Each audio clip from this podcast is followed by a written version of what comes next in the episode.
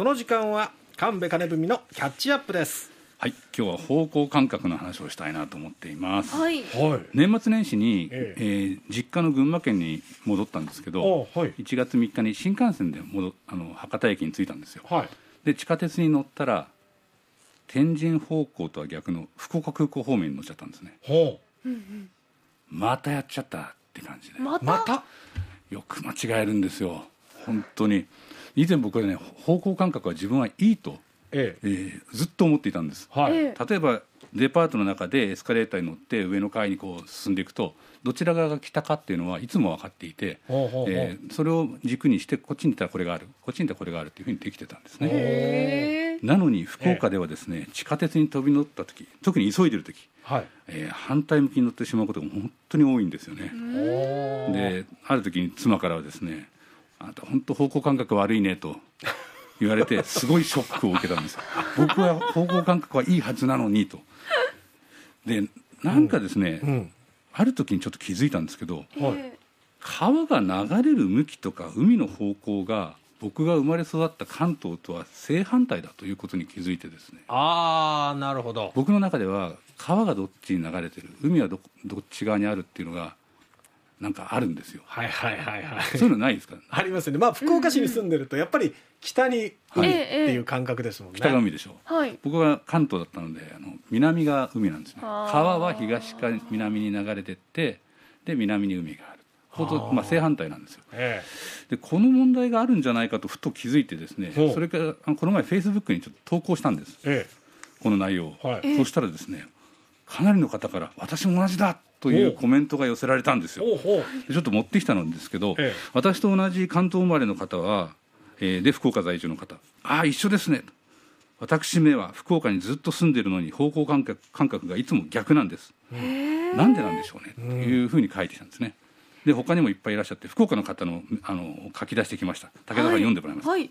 えすごくよくわかります。私にとっての海は玄界灘でした。東京にいた頃は、えー、南北の感覚がんとなることがよくありました。へー。もう一方、福岡で育った私は全く逆で、就職で東京に出てしばらくは海がある方が北の感覚から抜け出せず、ドライブで地図を見るのに苦労しましたこんなことがやっぱあるんですよね。で逆の な, なぜか静岡の方がコメントをふたり寄せていただいたんですけどね、はい、えー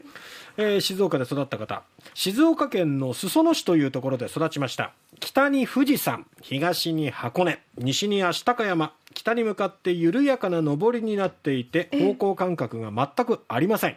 上り道を歩くと北に向かっていると思ってしまいますもう一人、静岡で育ち九州に転勤してきた方、海は南という感覚が身についていたので北九州福岡では変な感じだった。佐賀に行って内海の有明海でさらに分からなくなったやっぱねいらっしゃるんですよ。で本当に疑問に思ったので、うん、西南学院大学の人間科学部心理学科に中村奈良江さんという教授がいらっしゃって、ええ、空間認知を専門にされていらっしゃると聞いたので お, お話を伺ってきました。人間は方向を考えるときに海とか川を意識したりしているものなんでしょうか。えっとですね、している人がそうですね、どれぐらいいるかと言われると難しいですけれど、かなりの方いらっしゃると思います。はあ、で、あの実際に私たちは方向を判断するときって一般的には地図を見たりしてこっちがあの北だっていうふうに判断したり、太陽の動きで東がこっちって判断するんですけど、はい、太陽が見えない時もありますし地図がない時もあるので、これまでの経験から山から登ってきあの太陽が昇ってきたら山の方が東だ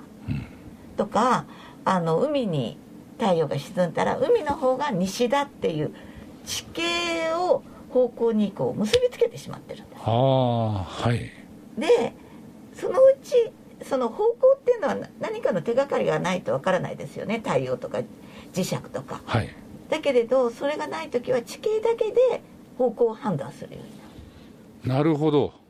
そういうことなんです。だからあの長いこと住んでらっしゃるところは時にはその住んでる時の地形が方向の手がかりなんです、うん、でどっかに移ると地形だけが持っていかれてその地形があるのがこっちの方向だって決めてしまうんですよね。それで間違いない。僕の感覚が間違ってなかったということがね、おっしゃっていただいて本当にほっとしたんですけど、ええ、でもね、天神のデパートにいて海も山も見えないんですよね、はい、でもなんでなんだろうなと思う、はいはいはい、それも聞いてみました。天神にいたりしていつも川を見てるわけじゃないんですよね。そうなんです。海も川山も見えないんですよね、はいはい、でおそらく海と川山とかそういう川とかの主要な地形に対する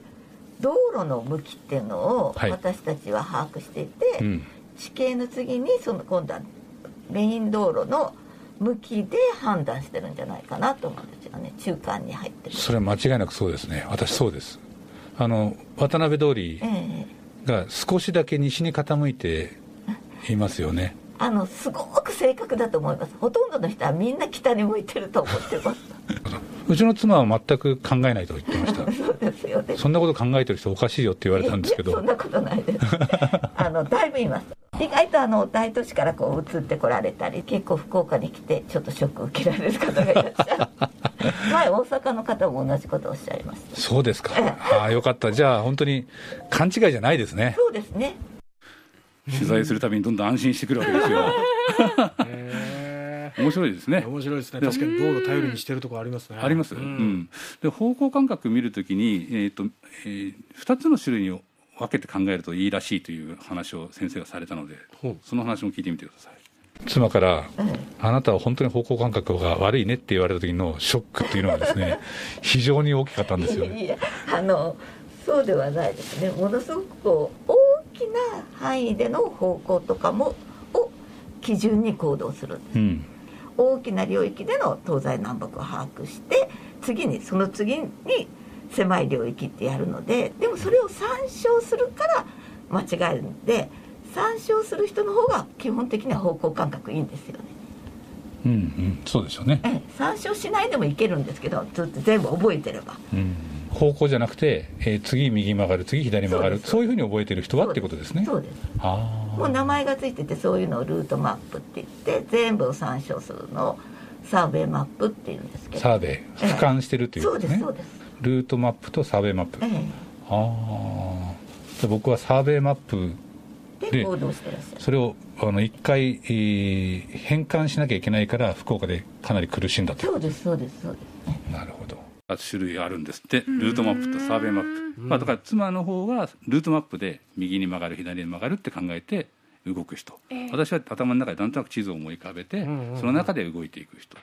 どちらですか？僕もサーベイマップ派ですね。ああ、武田さんどうですか？うん、私も俯瞰して考えている気がします。あ、じゃあどちらかというとふたりとも方向感覚はいいんじゃないかと自分では思ってるタイプですか？ただずっと福岡に住んでいるので、うん、他都市に出た時に全くダメになるかもしれないって今日思いましたああ、そうかもしれませんね。あの何度も引っ越ししてる人はサーベイマップ感覚が生まれにくいんだと中村先生おっしゃってて、ああなるほどな。私の妻も親が転勤族だったので、まあ、そういう意味ではこう海がどちらにあるかなんて関係がないということですね。まあ、こうしたですね、うんえー、問題がいろいろあるということです、えー、で、えー、にじゅうねんぐらい前に話を聞かない男地図が読めない女っていうベストセラーがあったでしょう。 あ, ありました。で中村先生に、はいはい、性別関係あるんですかって聞いたら、それは基本的にはないでしょうねと。実はあの育てられ方、ジェンダーですね、社会的文化的に作られる性別、男の子は外に出て男らしく、女の子はうちの中でおしとやかに女らしくなんていう育てられ方をする傾向がまだありますから、そういう中で、えー、サーベイマップ的な感覚を男の人が持っている人が多いっていうだけの話みたいですね。ですので、えー、方向感覚を考えるときに自分はどちらのタイプかっていうのを考えるといいかもしれません、うん、そして自分が方向音痴だなと思う人はどうしてなんだろうという思うと、あ地図感覚の問題もあるのかなとか、うん、そういうふうに思うとちょっと安心するかもしれませんね、うん、私はかなりこの取材で安心しました、うん、なんかカウンセル受けてる感じありましたね。中村先生ありがとうございました本当に。神戸金海のキャッチアップでした。